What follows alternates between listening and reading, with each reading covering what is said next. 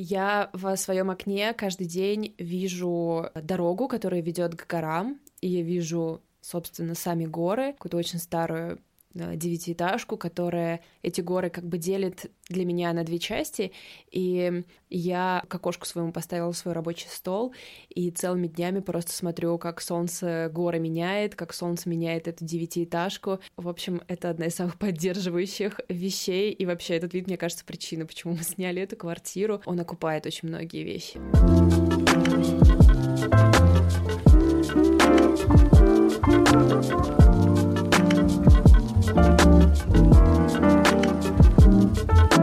Расскажи, где ты теперь живешь? Мы живем в Алматы, в Казахстане, и это немножко случайность, что мы здесь живем, потому что когда мы уезжали, мы отсюда хотели купить следующие билеты в Черногорию к друзьям, но мы как-то вечером приехали сюда, и мы как-то вышли утром на улицу, и, ну, был октябрь, и мы такие, вау, почему здесь так круто? Может быть, мы здесь останемся? И, в общем, мы не поехали в Черногорию и остались здесь. Ну, наверное, не навсегда, но надолго. А вы сколько уже живете в Казахстане? Чуть больше полугода, получается так. С октября. Типа со 2 октября где-то. Получается, что ты готовилась ехать в Черногорию и готовила туда какие-то документы, ну, ну информационно, может быть, как-то готовилась, а в итоге в Казахстан приехала просто, ну, как сказать, пролетом, проездом, но да. Никакие документы не понадобились, когда вы приехали для оформления в Казахстане? Это достаточно просто получается? Да, в Казахстане вообще супер просто въехать и остаться, и нельзя сказать, что мы слишком хорошо готовились к Черногории, потому что, а, во-первых, у нас туда уехали друзья в самом начале войны, и они нам уже много раз говорили, что мы здесь все узнали, мы здесь все разузнали, просто приезжайте, мы вам все покажем, и все такое. А мы все тормозили и тормозили, и никак не могли собраться, и не знали, куда мы хотим, и, в общем, тут правильнее, наверное, сказать, что мы вообще хотели уехать с момента, как мы с мужем познакомились. То есть уже где-то лет 10 мы с ним активно обсуждаем наш отъезд. Но все эти 10 лет мы при этом очень хорошо устраивались, развивались и обживались в Нижнем Новгороде. И очень сильно его любили. И, в общем, у нас шли параллельно два очень странных процесса, где мы обсуждаем, как, куда мы, когда мы уедем, и где мы просто э, прорастаем корнями в Нижний Новгород. Это была очень странная стратегия. И поэтому, когда даже началась война, мы такие, да, мы точно уезжаем, но мы не могли никак решить, куда и как мы хотим это сделать, потому что у нас есть ребенок, у нас есть собака, и мы как-то хотели, чтобы для всех нас это был комфортный отъезд, потому что, ну, мы понимали, что он, возможно, навсегда, и вот, а потом, когда началась мобилизация, мы такие, а, ну ладно, что, поехали тогда. И то есть у нас ничего не было подготовлено, максимум, что у нас есть, это проставленные апостили, апостили на документах. Вот, это был наш максимум сделанных вещей. И так что да, нам ничего не нужно было для Черногории, и так нам ничего не нужно было для Казахстана, и у нас как бы ничего и не было. Так что это, в общем, было совершенно как будто бы в тот момент совершенно неважно, где оставаться, надо было где-то остаться, чтобы подумать. Когда вы собирались, вы собаку перевозили в самолете, получается, или наземно? Да, собака вообще супер грустная история, потому что мы ее просто с собой не взяли. Она живет с родителями моего мужа и ждет, когда мы м, сможем ее забрать. Тут надо сделать две пометки, что, во-первых, ему там живется лучше, чем жилось с нами, потому что как только у нас родился ребенок, он впал в просто самую глубокую собачью депрессию. У него начались проблемы со здоровьем по всем фронтам. Но как только он э, переехал к родителям моего мужа в частный дом и стал ходить в лес гулять три раза в день, он сразу стал чувствовать себя лучше. Э, мы его, конечно же, заберем, но как бы тут объективная правда. В последние годы ему с нами было прям э, нерадостно. Он не мог понять, зачем мы с ним сделали это, зачем мы родили этого человека. Все же было так хорошо. У нас не получилось это классная инстаграмная история, когда у вас собака рядом с младенцем, все такое. У нас это не работало. Вот, это первый момент. Второй момент, что в Казахстане практически невозможно, ну, а, снять нормальную квартиру а, за нормальные деньги, б, снять в квартиру, в которую разрешают взять собаку собаку. И здесь практически нет собак, и здесь довольно сложная штука с э, легализацией этих собак, то есть даже легко ее ввести, там, поставив все документы, а вот вывести ее потом отсюда тоже какая-то целая история. Вот, поэтому, поскольку мы не думаем, что это наша последняя точка, у нас есть уже планы на какие-то следующие шаги, э, мы собираемся собаку взять уже сразу туда, когда у нас там уже будет домик и все такое. Мгм. Я понимаю, что это не супер э, история, и мне, честно говоря, каждый раз очень стыдно про это говорить. Она правдивая. Ну, так и есть, да. То есть, как бы объективно ехать с ребенком и собакой. И я знаю, что кто-то так сделал, и я ими восхищаюсь, но мы не смогли. Вот. э, Это первый момент. А второй, э, от чего же я?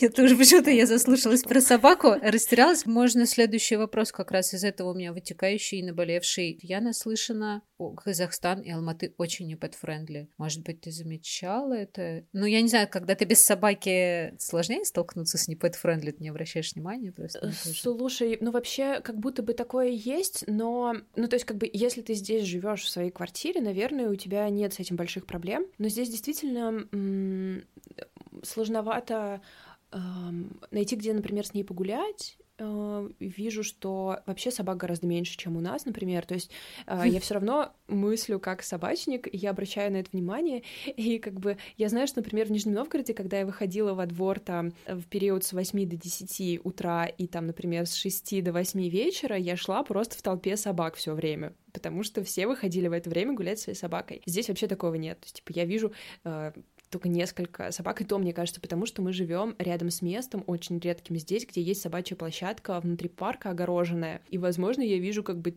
некоторых собак, которые просто идут туда погулять, но мне кажется, это единственное место. В то же время многие кафе pet-friendly. На всех верандах стоят мисочки с водой. И в этом смысле как будто бы вот часть, которая связана с, ну, как бы с гостями, с клиентами, да, она развилась до того, что, да, здесь как бы собак принимают, их много. Я вижу, что на веранде часто сидят люди с собакой. Но вот эта часть, где тебе надо квартиру снять, она вообще не оттуда. То есть она не только не pet-friendly, она много чего не friendly, поэтому здесь скорее собаки идут, знаешь, через запятую после людей, детей. У меня есть ужасная история про то, как моя подруга, которая, она из Казахстана, у нее там свой дом, у нее две собачки, и их недавно из кафе выставили с собакой за то, что соседнему столику не понравилось, что просто эта собака есть. Она крохотная прям была. Ну, в общем, такое. Скорее, это я слышала про отношения местных жителей, что они привыкли, что собака охраняет дом. Все, других функций быть не должно. И поэтому им это не очень привычно. Да, я, знаешь, не сталкивалась с этим лично, то есть мне никто не говорил это прямо, поэтому это, возможно, тоже, знаете, городские легенды эмигрантские или еще что-то, но Да. как бы отчасти это идет из-за того, что вообще собаку держать в доме не принято в мусульманских странах. И хотя здесь э, как бы то- ну, город довольно светский сам по себе, часто я слышала, что это идет как часть традиции, что скорее привычно заводить собаку, когда у тебя уже есть частный дом, например, и ты тогда заводишь. А если ты живешь в современном ЖК, то там могут как бы даже высказать неудовольствие, что собака едет в лифте. Не сталкивалась с этим лично, в нашем доме явно живут собаки, и явно есть люди с собаками. То есть это не то, что прям совсем невозможно. Да, всегда лазейка есть. А Расскажи, как вы искали квартиру, потому что обычно это самая боль Да. и во многих странах, и одна из этих болей Казахстан. Да, тут есть сразу несколько важных штук. Первое э, это небольшое сейчас будет личное хвостовство. Я использовала, мне кажется, всю свою репутацию, что у меня была на этом этапе, потому что у меня есть подкаст, партнерский материал, и у этого подкаста есть довольно широкая сеть слушателей и людей, которые с нами общаются. И этому подкасту уже много лет. В общем, мы написали, э, что мы собираемся приехать в Алматы. Я написала в чате, типа, кто из Алматы, как вообще вообще дела, может быть, мы встретимся, ну, в общем, что такое. И одна девушка написала мне, Валь, хотите пожить у меня дома, пока вы приедете сюда? Сейчас снять квартиру непросто, вы можете первое время пожить у меня, а я поживу у своей О. мамы. И я такая, в смысле, ты просто съедешь из своей квартиры, чтобы мы там пожили? И она такая, да, да, это вообще не проблема. И я очень много отказывалась и пыталась ей заплатить и так далее, но Эльмира просто вцепилась в меня мертвой хваткой и, короче, поселила нас в своей квартире. Отчасти она, вернее, она несет полную ответственность за то, что мы в то утро проснулись в красивом месте и решили, что мы любим Алматы, потому что ее квартира находится в очень красивом месте. Э, Так что это полностью ее ответственность. И, в общем, она теперь моя одна из моих очень близких подруг, потому что она супер классный человек, и она меня здесь очень поддержала. Вот. И, в общем, живем мы у Эльмиры э, первую нашу где-то неделю. Эльмира живет, напомню, у своей мамы. То есть, как бы, э, не самая, как бы, комфортная с точки зрения этики ситуации, потому что мне очень перед ней неловко за это. И мы пытаемся найти квартиру, смотрим, что вообще есть, где мы хотим жить. И мне пишет другая моя слушательница. Она говорит, Валь, у меня в Алматы есть квартира, а я в ней сегодня последний день живу, уезжаю в Астану. Хотите там пожить по какому-нибудь friendly price у? И я такая, да, хорошо, видимо, я просто что-то хорошее сделала в своей жизни. Возможно, на этом как бы моя удача закончится, возможно, квартира Молли — это последнее, что мне досталось, но тем не менее, мы въезжаем в ее квартиру, и, ну, мы не стали жить по friendly price, то есть мы заплатили за первый месяц, как, мы, как нам казалось, справедливую цену, а потом начали более подробно изучать рынок, поняли, что мы вообще очень сильно недоплатили, и ценник гораздо выше, и стали платить, ну, как бы мы просто платили столько, сколько мы бы платили в другом месте, но тот факт, что у нас просто была возможность въехать в эту прекрасную квартирку, это огромная привилегия, то есть я вообще тут понимаю, что мы были в очень выигрышной позиции, потому что мы думали, что мы сейчас сразу быстренько что-нибудь другое снимем. И мы прожили там 4 месяца, потому что мы никак не могли... Не то, что мы не могли найти квартиру, это было бы несправедливо сказать так, потому что квартир дофига. Мы никак не могли прийти к соглашению внутри себя, что мы снимаем за деньги, которые выше нашего комфортного уровня, квартиру, которая будет ниже нашего комфортного уровня. Понимаете, о чем я говорю, наверное. Особенно это сложно, когда ты уезжаешь из своего дома, в смысле своего собственного. То есть в Нижнем у нас была своя квартира, сделанная нами самими. Кусочком собранная. Все там было отремонтировано, да, да. И как бы это очень тяжелый в любой квартире, даже прекрасной, нам было бы, наверное, сложно, потому что там мы просто уже давно не снимали. И ну как бы, а тут оказывается, что нам нужно платить гораздо дороже. И сначала мы же искали квартиру, куда можно с собакой и так далее. Потом мы поняли, что походу нам нужно поменять. И вообще э, и начать искать квартиру, в которой можно с детьми, потому что это тоже оказалось, oh. что суживает очень сильно наши возможности, да. И я вижу по чатам, что ребята, которые приехали, например, одни, ну там, например, пацаны сами приехали, они могут снять что-то где-то далекое, маленькое и по нормальной цене на самом деле. Но если как мы, два человека, которые работают дома, у которых есть трехлетка, которому нужно, типа, наворачивать круги по квартире, и они ищут что-то побольше размером, в специальном месте, потому что мы уже привязаны оказались к детскому садику. У нас просто не было возможности сильно много выбирать. По большому счету мы сняли первую квартиру, в которую нас пустили. мы пришли, а, она довольно большая, мы сразу, конечно, увидели, что в ней куча проблем, но, во-первых, нас в нее пустили, во-вторых, а, она рядом с садиком, в-третьих, я увидела эти горы из окна, и мы такие, берем. Курс менялся, ее стоимость в рублях типа выросла на треть, наверное, с момента, как мы ее сняли. Mm. Помимо того, что она и так была дороже, чем мы думали, э, чем мы были готовы платить. Вот. Но Блин, я не хочу звучать как человек, который жалуется на это, потому что на самом деле цена этих квартир напрямую связана с количеством людей, которые сюда приехала. И я часть этих людей, и поэтому чего я вообще возмущаюсь. Здесь есть забавный экономический момент. Я буквально вот недавно читала статью о том, что по большому счету медийно освещался приезд россиян, в то время как по цифрам очень многие из них уехали там в течение нескольких недель в 2019 году сюда приехало больше людей, чем сейчас. По факту не uh-huh. так сильно заметно, сколько здесь россиян. Именно рынок недвижимости скакнул и обратно не отскакивает. То есть как бы эм, а, алматинцы тоже не могут снять квартиру по нормальной цене и тоже не понимают, почему вообще-то мы еще в прошлом году там платили совсем другие деньги. Это огромная большая проблема здесь была. И я ее часть, и поэтому мне, конечно, странно прям жаловаться. То есть это скорее я не жалуюсь, mm-hmm. а очерчиваю, какие штуки мы, с какими штуками мы столкнулись. То есть сейчас мы ко всему этому уже э, привыкли. Чемодан был большой? Или... Или скорый? Нет.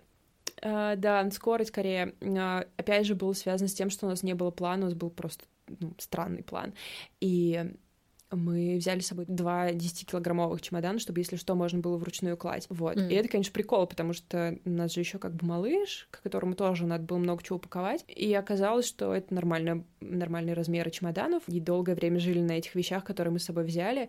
Мы просто с мужем, когда собирались, у нас были такие э, нигилистские настроения, вроде нам больше вообще ничего от жизни не надо. А Дима говорил, что я буду ходить в одних штанах. Я тоже такая, типа, мне нужен только один свитер, а больше мне ничего не нужно. Но я человек, которому нужно 15 свитеров. Почему почему, ну, как бы я должна смотреть правде в глаза. Я не могу жить на одном свитере. Но вот в этом первом этапе стресса нам казалось, что там просто ничего не нужно. Я только упаковала с собой две чашки Агами Керамикс из таких вот вещей. Короче, у меня есть несколько вещей, которые я взяла с собой против рационального. Это вот эти чашки, которые я была уверена, что я их не довезу, но я подумала, если они разобьются в дороге, это будет лучше, чем если я их просто не возьму. А так вдруг я их довезу. И я их довезла, и это огромная радость, потому что они часть нашего какого-то утреннего ритуала с мужем, который был дома и который есть здесь с собой сейчас. И еще у меня была маленькая коллекция всяких вещей из блошек, которые стоят у меня на рабочем столе. Тоже довольно хрупкие и бесполезные вещи, которые я упаковала в свои носки просто со всей силы. И они меня тоже очень сильно поддерживают, так что я рада, что я их запихнула в этот 10-килограммовый чемодан. Еще один большой плюс Казахстана в том, что СДЭК здесь работает просто замечательно и очень быстро нам приехала куча вещей. Из вещей физических мы мало что попросили прислать, просто мы, поскольку не готовились жить в Казахстане, мы ничего про него не узнавали толком, и мы почему-то подумали, что здесь будет зима какая-то европейская теплая, но здесь оказалась совершенно нижегородская абсолютно зима, поэтому пуховики, зимняя одежда, обувь, все это нас потом догнало. Да, я слышала, что там курорты даже зимние какие-то есть классные, можно кататься на лыжах, на сноуборде. Ты прям опередила все мои вопросы, потому что вот как раз э, хотела узнать, брала ли ты с собой какую-то вещь, которая не несет чего-то функционального, а ты, получается, взяла кучу вещей и пыталась себя больше эмоционально поддержать в этой поездке, чем как-то рационально.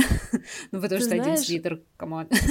да, да, это очень, мне кажется, это моя, ну, типа, моя, одна из моих работ — это книжки читать, да, то есть я обозреваю книжки, очень много читала про иммиграцию, про всякую жизнь там разных людей в разных странах и все прочее. Это то, что я лучше всего уяснила, как раз читая все это, что типа вещи не важны, а вот мемориал важен, какой-то, что тебе... Поэтому кроме вот чашек и этих фигурок, у меня на самом деле еще много чего с собой было. Я взяла с собой дневники, и я взяла с собой типа чистый дневник еще, который предстояло заполнить, потому что я думала, не смейтесь надо мной, ребят, но мне вот важны такие вещи, типа в каком дневнике я пишу, как он выглядит, что у меня за ручки, сори, но э, я решил признать эту свою материалистскую часть, вот, так что это я тоже с собой положила. Я взяла с собой несколько книг, ну, как бы у меня очень много книг, типа у меня книг больше, чем у нормального человека обычного, и я не знала, как я их буду доставать, так что я взяла с собой то, что я собиралась прочитать, и то, что я уже читала, но для меня меня типа важная книжка, вот, так что это я тоже с собой положила, и, конечно же, блин, когда у тебя, ты хочешь уместиться в 30 килограмм на троих, это, это, это не, не очевидный выбор, но это все мне очень сильно помогло, и, в общем, я как будто бы знала, что это будет нужно, и это реально было нужно. Я просто бью себя по рукам, чтобы снова ими не обрасти, потому что, ну, как бы, окей, Валя, это не, это не остановка навсегда, притормози. И то же самое у моего мужа с пластинками. Мы идем в магазин, мы видим, что продаются пластинки, и мы такие, ага, а 25 килограмм пластины, которые ждут дома, давай мы переедем сначала. И как бы у нас наше представление финальной точки — это место, где я могу покупать книжки, а он может покупать пластинки, потому что мы знаем, что перевозить их дальше мы уже, ну, либо не будем, либо как-то более организованно будем, не на себе. А что тебе еще помогает адаптироваться? Ну, я имею в виду, какое-то, может, ты нашла кафе, в которое ты постоянно приходишь, и оно тебе создает ощущение какой-то стабильности, какой-то парк, куда ты ходишь гулять, какое-то хобби, может, ты реализовала там. Mm.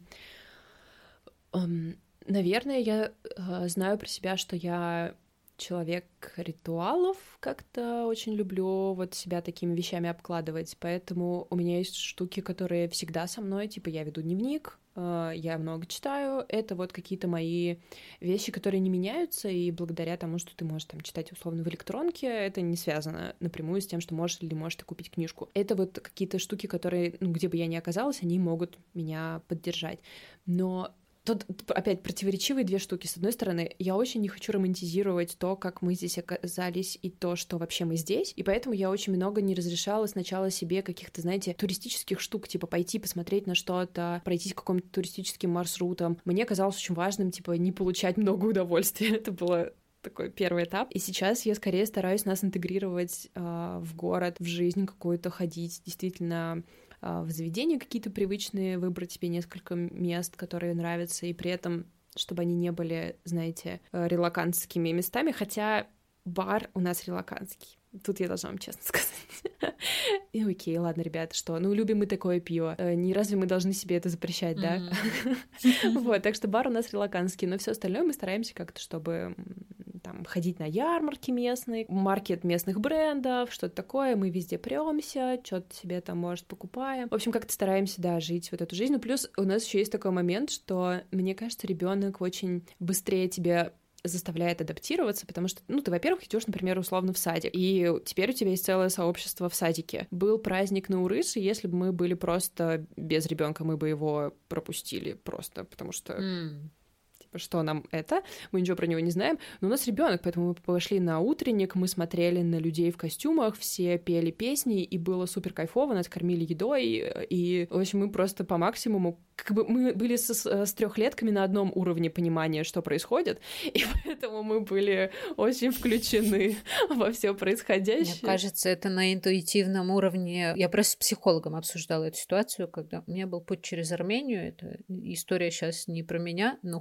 хочется упомянуть, что когда я с психологом говорила, как же мне адаптироваться, я сижу здесь там два месяца, не, не сходила в туристическое такое место. Мне сказали, а была ли ты в тех-то горах, а была ли в том-то музее? А я там не была, я чувствую себя ужасно при этом. И ужасно, если я пойду, и ужасно, если я не пойду. Как же так? Я сижу и просто ничего не делаю. Она мне сказала, что это наоборот правильно, потому что когда ты переезжаешь не как турист, и ты это хорошо понимаешь, тебе это надо как-то, видимо, мозгу с эмоциональным состоянием это сопоставить. И все, кто жил в Москве и не был в Мавзолее. Ну, то есть это так не работает. Например, мало кто там ходит, не знаю, в Третьяковку или в какие-то палаты посетить в Кремле. Да. Когда ты приезжаешь, вот наоборот, у тебя классная история получается, что вы побывали на празднике, который, наоборот, адаптирует больше в среду, как будто вот вы здесь все уже, ну, какое-то свое что-то есть и что-то более домашнее, потому что я сомневаюсь, что будут где-то показывать поднятие барана и катание на чем-то. Это же именно для местных какая-то штука получается, да? Да, да. То есть это все было в, это было на главной площади, и все в этом участвовали, все такое. Но мы туда, конечно, не пошли, потому что мы, ну мы, как сказать, ну мы дома не ходили условно на каком-нибудь день города, то есть uh-huh. мы избегаем толпы и все такое. То есть мы, конечно, туда не пошли. Но когда мы пришли на этот утренник, нам удалось чуть больше про все это понять и, знаете, еще без такого снобизма какого-то, который у тебя есть к любому массовому uh-huh. гулянию, как бы не это не снобизм к традиции, а просто снобизм к массовому гулянию, просто что мы все куда-то с вами премся вместе. А для детей оно все очень э, доброе какое-то, сразу ты думаешь, ну, они классно реагируют, и ты вроде с ними вместе. В общем, не знаю, мне очень понравилось через это, через это проходить. А языковой барьер какой-то есть? И там много говорят ведь на русском, не пришлось ли заучить каких-нибудь пару слов, там, не знаю, привет, пока, до свидания, в детском саду? Как с этим справляться? Нет, Uh, здесь вообще нет языкового барьера, да, потому что большинство людей, в смысле, все говорят на русском, uh, и это даже скорее первый язык именно в быту, в то время как mm. понятно, что казахский везде есть, но между собой и к себе в первую очередь обращаются на русском. С этим интересный момент, что здесь как будто бы мы приехали в, э, в период, когда Казахстан как бы заново свой язык уже ну несколько лет каких-то последних возвращает э, как основной, как популярный и так далее. То есть появляются песни, появляются фильмы, но как мне рассказывали здесь, что это веяние последних лет десяти. Просто пересказываю условно разговор в кафе. Окей, это не антропологическое исследование. Многие даже не говорят на казахском, хотя это сейчас уже считается неправильным. Вот, поэтому нам не пришлось ничего учить. Еще такой момент, что некоторые при приветствия. Короче, я просто просто стесняюсь сказать не то, я стесняюсь э, сказать то, что я не имею права говорить, и я mm. предпочитаю даже не идти на эту территорию в садике. Э, у них э, все дети говорят на русском в основном. Кто-то знает казахский, кто-то нет, поэтому там много уроков казахского. Они учат детей говорить на казахском. И поэтому иногда ребенок приходит, oh. поют какую-то песню, и я такая, так, это, это явно не, вы, не выдуманные слова. это я в этой песне есть какая-то логика. Я его записываю, отправляю Эльмире, и она мне присылает, типа, Валь, да, это наша народная песня там про девчонку, которая влюбилась в какого-то кудрявого пацана. И я прям, вау, как oh. офигенно. И то есть э, сын может сказать Рахмет таксисту без какой-то задней мысли, в то время как я такая, о, блин, это будет прилично или это будет неприлично, что там он подумает. Ну, и надо сказать, что он, конечно, э, своими маленькими словечками на казахском всем сердце растопляет, уходит с подарками отовсюду и все прочее. Ты сказала, вот когда вы искали квартиру, у тебя появились новые друзья, а именно адаптация в самом городе, появляются ли какие-то новые знакомства, которые закрепляются и где не ощущается разница менталитетов? И вообще есть ли эта разница менталитетов? Я думаю, она есть, а, но, короче, сложность в том, что мы оба работаем дома и удаленно, и, ну, как бы у нас нет такой среды, в которой мы могли бы с кем-то легко познакомиться. Также надо сказать, что нам 33, и у нас ребенок, и типа мы не тусим. мы это теперь про себя знаем. В то время как у меня есть знакомые, которые, по-моему, 26, у нее уже миллиард местных друзей, они все время с ними где-то тусуются. Возможно, я просто не тот человек, который может про это рассказать, потому что явно, явно что-то происходит. Я знаю, что есть какие-то чаты, тусы, я в них не участвую, просто как бы не тот, не тот человек. А, да, у меня есть вот, получается, моя близкая подруга теперь Эльмира, но мы с ней, получается, заочно были давно знакомы, потому что она слушала подкаст, мы с ней общались и так далее. Это одна из вещей, которые мне как раз наверное, из-за которых мне как бы грустно, потому что в Нижнем я была активным участником какой-то городской жизни, то есть я понимала, и, ну, я организовывала какие-то культурные проекты, я, я постоянно участвовала во всяких вещах, то есть, как бы, знаете, когда ты идешь по городу, и ты знаешь подтекст у всего, когда ты знаешь подтекст какой-нибудь выставки, где-нибудь открылось заведение, а ты знаешь вс- все сплетни вокруг этого, а кто-то где-то сделал какое-то мероприятие, а ты знаешь какие-то детальки всего этого, и, в общем, я не знаю, это как будто бы смешно, но оказалось, что это важно, что у меня вот здесь нет ощущения, что я понимаю контекст города, как, как бы я им, я как будто бы, знаете, пользователь этого города, а не соавтор всего, что в нем происходит, в то время как в Нижнем я была соавтором того, что там происходит, и я вот по этой части скучаю, и я не знаю, это самолюбие, тщеславие, амбиции, что-то такое, или это нормальная вещь, за которую мне не должно быть стыдно, но я решила типа отречь, э, отринуть стыд и про все прям говорить. вот, мне, короче, вот этой штуки не хватает. И даже, знаете как, я здесь подписалась, э, опять же, в Твиттере на каких-то местных ребят, и мне Твиттер начал рекомендовать местных ребят, и мне тут же стало немного проще, хотя я с ними лично не знакома, но я уже начинаю как бы, ну, видеть, эм, узнавать каких-то людей, знаю какие-то подтексты у каких-то мероприятий, здесь какой-то скандал, прочитала все про какой-то скандал, к которому не имею никакого отношения, все про всех узнала, э, погрузилась супер глубоко, знаю, кто кому должен, кто кого бросил, и все, мне прям кайфово. Э, я даже в баре в этом никогда не была, но я все все про это знаю, я такая, все нормально. Вот, я знаю немножко контекста. Короче, всем привет, кто тоже онлайн сталкерит незнакомых людей. Это, это я, это я. Вот, ну да, но глубоко погрузиться этого не хватает. А как со старыми друзьями? Получается поддерживать связь, не теряется ли она со временем? Или, может быть, наоборот, она стала крепче? Мне кажется, что э, у нас, да, мне кажется, связь со многими ребятами стала крепче, и это даже раньше началось, потому что наш как близкий дружеский круг в Нижнем Новгороде разъехался еще до войны. Кто-то уехал в другую страну, ребята уехали в другой город, потом в другую страну, но как бы от нас они, соответственно, стали дальше, но наша связь... Мы, короче, стали больше и глубже общаться, когда э, мы перенесли наши встречи на еженедельные зумы.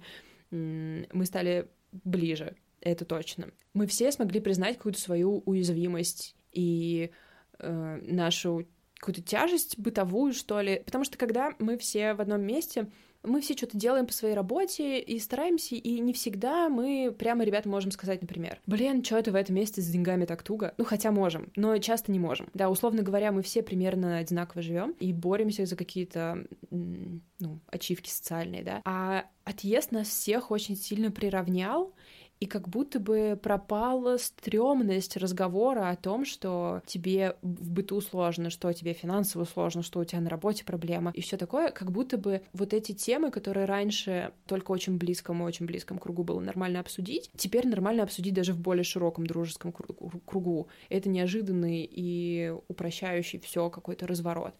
Вот. А но, конечно же, у меня есть там, например, лучшая подруга Лида, с которой я делаю партнерский материал. Мы тяжело переживаем разлуку, несмотря на то, что мы нормально можем общаться удаленно. Это нас как бы ну, короче, мне просто не хватает того, что можем с ней попить кофе молча рядом. И, конечно, я чувствую эту потерю. Это ничто не заменит возможность как бы просто побыть рядом с человеком, который тебе близок. А ты как то закрываешь вопросы ностальгии вообще в целом? Потому что я понимаю, что, скорее всего, накатывает, как, как, как у всех, ну и потому что ты говоришь, что может накатывать какие-то воспоминания и так далее. Ты это как-то закрываешь или просто можешь побыть в этом? Ну, в общем, какие твои методы? Нет, я, знаете, я, короче, в ностальгию э, решила по полной окунуться. вернее, даже как-то ее понять, что ли, природу. Эм, я вот читаю сейчас книжку про ностальгию, научно-популярную исследование того, что, типа, почему это так работает и что это вообще такое. Я гораздо лучше понимаю теперь свои чувства насчет э, всего, потому что, по большому счету, ностальгия эм, получается научное, что ли, даже ее определение, что ты скучаешь по тому, чего на самом деле не было. И я это прекрасно mm-hmm. на себе осознаю. Когда я начинаю скучать по какому-то периоду, месту и все такое, я идеализирую его по полной программе. Это совсем то есть я просто все плохое про это забываю. Даже не плохое, а, ну, типа, любые сложности. То есть мне кажется, я просто процветала. Я прекрасно выглядела, у меня была замечательная кожа, волосы все время ложились, как я хочу. Все мои друзья были рядом и все время были очень остроумными. Все наши разговоры были очень высокоинтеллектуальными. Еда всегда была такая вкусная и такая дешевая. Ну, то есть ясное дело, что это не так. Как бы я достаточно долго веду дневник, чтобы документально себе подтвердить, что я страдала по каждой фигуре фигне просто. Но вот ностальгия так работает, что ты начинаешь скучать по Короче, я скучаю по такому прошлому, как я фантазирую о каком-то будущем, потому что я себе мечтаю о будущем, которое тоже не так будет выглядеть, как я о нем мечтаю, но оно как-то будет выглядеть. вот. И также выглядит мое скучание по прошлому. Это не то, что было на самом деле. Но также я себе еще разрешаю, ну, как бы я, я, короче, ничего себе не запрещаю, потому что я знаю, что э, отчасти ностальгия — это горевание еще. Ну, типа, ну это нормально, я много чего оставила позади, я много с чем рассталась. И я еще не в той точке, где я очень много чего приобрела. я туда, конечно, ползу, но я пока еще не там. И поэтому я как бы думаю, ну это нормально, что я много чего потеряла, и я теперь поэтому грущу. Было бы странно, если бы я вообще не грустила, э, я же живой человек. Мы э, родители, какие-то социальные связи, привычки, все-все такое, все это поменялось, из чего бы мне легко воспринять все эти перемены, учитывая, какой я консервативный человек, который вообще всю жизнь хотел только успокоиться, типа где-то сесть, прорасти, чашки расставить, книжки разложить и сидеть, просто смотреть в окошко на один и тот же вид следующие 20 лет. Ну, я так хотела жить. И, ну, понятно, что сейчас я снова вот в переходе, как бы я в Нижнем Новгороде 10 лет строила себе такую жизнь, а теперь я ее снова начинаю строить заново.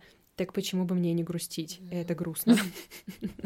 Ну, это нормально. Это как бы, знаете, как есть какое-то такое выражение про надежду, что она всегда есть, но ты ее можешь не слышать просто в этот момент, что это как звук, как бы он всегда где-то раздается, ты просто, может быть, сейчас его не слышишь, это не означает, что его нет. И поэтому я также думаю про вот свою надежду насчет будущего, что она есть, и просто иногда у меня ностальгия громче, а иногда у меня надежда громче. Mm. Но это ладно, это нормально.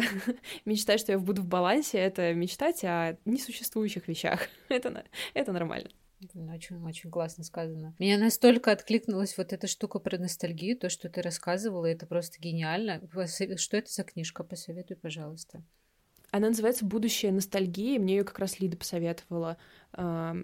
Фамилия Бойм у писательницы, но я не помню, как ее зовут. В общем, НЛО выпустила ее. Она просто закрывает вообще все, все вопросы классно. про ностальгию от, от начала до конца. Но я еще в процессе чтения, но, в общем, мне кажется, она, она идеальная для нас. Просто вот это вот, э, я там смотрю сегодня в зеркало, я каждый раз об этом думать стала. Смотрю сегодня в зеркало и думаю, почему у меня сегодня торчат так волосы, почему я так выгляжу. А листаешь Инстаграм архивы из Петербурга два года назад, например. Боже, я в этот день прекрасно выглядела, а я в тот день, я помню, как я себе не нравилась тогда и думала, почему у меня там помада размазалась, я бегу под дождем, тушь где-то на лбу. И вот как это классно работает. Я смотрю сейчас и такая, м-м, это было так прекрасно, это был такой хороший день, а он был чертовски неприятный. Да. В общем, Здорово. Да, да, слушай, ну это как раз, э, если что, ребят, в книж... книжка, она как раз не про... Э, книжка, она не про эту часть, она скорее про дом, про вот эту романтизацию, а вот это про свое тело, это мои какие-то ощущения, потому что я какое-то время назад тоже залезла в архив, мне нужна была какая-то фотка, и я просто поворачиваюсь к мужу, и я говорю, блин, Дим, я надеюсь, ты меня боготворил, потому что посмотри, это просто топ-модель, просто как, как я тогда так про себя не думала. Но еще возможно, что это не связано никак с эмиграцией, а типа всегда мы так про себя думаем, и я уверена, что мы когда через 10 лет на свои фотки из сегодня посмотрим, мы скажем, прекрасная женщина. В общем, я надеюсь начать так про себя да, уже да. сейчас думать пока не получается. Это здорово выводит на сейчас, что задумайся, возможно, если ты тогда считаешь сейчас, что ты тогда была шикарна, возможно, ты все еще шикарна всегда примерно, и как бы вопрос в этом. Но это здорово, что ностальгия так проявляется в разных штуках, потому что я очень много романтизирую не только те моменты, которые были в Москве, в Питере, когда мы там жили до нашего долгого путешествия и нового дома, но и моменты из детства, когда увидела какой-то мультик, увидела не знаю, похожую игрушку из детства, что это такое. А детство не было безоблачным, но в эти моменты кажется, что, боже, ничего прекрасней просто не было. Как мы часто думаем, например, мне бы сейчас вернуться в беззаботное детство, где тебя кормят, поют, одевают, а ты только играй. Я в детстве всегда хотела вырасти, все, что я помню. Я хотела поскорее вырасти, мне ничего больше не надо было. Так что, конечно, это вопрос очень э, интересный. Хотение сейчас и думание, чего ты хотел на самом деле. И у тебя появились какие-то новые навыки, умения с вот этим вот новым опытом переезда именно. Может быть, эмоциональные, да даже, может быть, э, прям физиологические, я не знаю, ты пошла вышивать, и тебе это пригодилось. Ну, я не могу сказать, что их прямо много, но, наверное, одно я бы выделила как самое самое какое-то главное, что мы э, с мужем как-то поверили в себя чего раньше, пожалуй, не было и, возможно, не хватало нам. А, мы стали гораздо более решительные, что ли, вот в плане каких-то своих карьер, потому что э, стало понятно, что вообще-то надо бежать очень быстро, обгонять курс, обгонять реальность, инфляции и все на свете. И мы стали решительнее, и у нас у обоих произошли в связи с этим довольно позитивные изменения, и мы как будто бы поверили в себя еще в том смысле, что мы смотрим как раз там за несколько месяцев до войны, мы вспоминаем, какие у нас были а, мысли насчет там, не знаю, семейного бюджета и так далее, и мы смотрим, как все работает сейчас, и мы понимаем, что вообще-то, блин, а мы ничего, мы нормально умеем, оказывается, всякие вещи, и от этого мы стали увереннее двигаться, и я думаю, что это нам, конечно, поможет. Жаль, что нельзя было раньше понять это про себя. И не помешало бы, конечно. Ну ладно, работаем с тем, что есть. И вообще в том, как работает наша семья, я тут должна сказать, что как бы мне супер повезло, у нас абсолютно железобетонные отношения, и все хорошо. Но я видела, что есть такой тезис о том, что вообще все в эмиграции сталкиваются с какими-то сложностями именно в личном плане. И мы как будто бы это знали, мы это обсуждали, что такое может произойти и все прочее. Тем не менее, когда нас накрыло, мы такие, а, так вот оно. И мы как будто бы заново перепридумали, как наша семья работает, в смысле, что перестали надеяться, что оно как-то само все образуется, потому что мы такие любим друг друга, и все, все получается. И с сыном тоже Типа в Нижнем у нас большая система поддержки, куча бабушек, все в очередь за ним стояли. Я знаю, что не для всех это так, и вообще абсолютно ценила то, какая это привилегия вообще иметь э, большое количество mm-hmm. заинтересованных и активных бабушек. И мы без всего этого здесь остались, и тоже сначала довольно тяжело это восприняли. Но мне кажется, у нас даже вот отношения с сыном лучше стали работать здесь. То есть понятно, что он, конечно, ребенок тодлер, и тут не бывает одинаковой погоды два дня подряд, но тем не менее мы ловчее гораздо со всем этим этим справляемся, чем раньше. Не знаю, это все какие-то штуки, которые, наверное, проявляются в любом кризисе. Так я вижу, что, например, из такого, что мы хотим приобрести э, для себя, это умение ходить в поход. И здесь есть, э, понятно, что здесь замечательная просто супер природа, горы, и все в них ходят. Мы очень собираемся, что вот ну, мы приехали как бы уже в зиму, и понятно, что это не рискнули начинать зимой, а летом мы очень надеемся провести в каких-то хайках и, и походах, и вообще природе. Нужно как-то использовать, наверное, эту возможность. Да, звучит очень классно. Звучит, правда, классно. Можешь ли ты дать совет тем, кто хочет уехать, но не может решиться? давайте так, если бы вы меня попросили о совете, потому что я понимаю, что сейчас это супер стрёмное время говорить кому-то, «Эй, хочешь уехать?» Естественно, сам каждый пускай решает, все отлично понимают свою ситуацию и так далее, но как люди, которые реально не могли решиться, получается, 10 лет, а потом просто э, уехали, я, наверное, думаю, что надо понимать, что все как-то разрулится, скорее всего. Ну, то есть будет сложно, и все, все эти стереотипы, да, о том, что адаптация, она вот идет такими волнами и все прочее, или периодами, это все эти стереотипы основаны на реальности, и так оно и будет. Им будет накрывать, будет тяжело, э, будет непонятно в плане бюрократии, будет сложно по деньгам. Сколько бы вы ни зарабатывали, все равно будет сложно. Но оно как-то все разруливается все равно.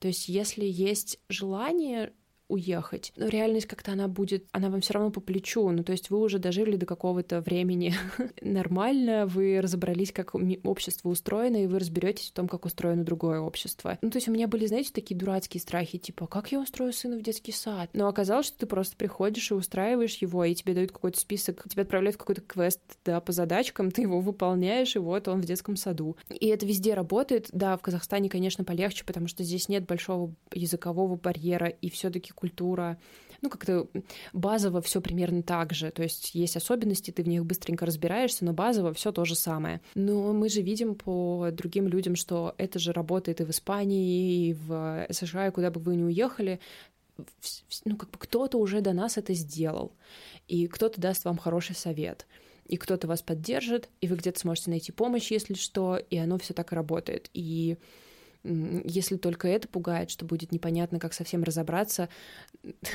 если ты в чем-то не разбираешься, разберись и разберешься. То есть как бы это, это работает. Ты читаешь Google и потом идешь и делаешь, как там написано. Ну, блин, да, будет сложно, но жизнь сложная нигде не легко. Сейчас как будто такое время, мне кажется, что какая разница, где тебе будет сложно.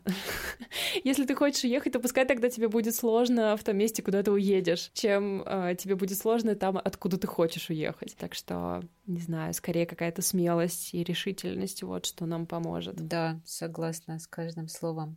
Валя, спасибо тебе огромное. Мне кажется, в твоем рассказе куча всего ценного, особенно эмоционально ценного, потому что действительно на деле в материальном мире можно спокойно с чем-то справиться, найти какую-то поддержку, но найти ее внутри себя и какие-то штуки найти, которые этому помогают, это бывает часто сложнее. Это на мой личный взгляд. И мне кажется, ты достаточно много классных штук рассказала, которые могут поддержать в таком нелегком, но интересном и классном решении, как поменять место жительства. Вот. Спасибо, Спасибо тебе большое, что поделилась. Надеюсь, надеюсь, что поможет. Тогда пока. Спасибо, пока.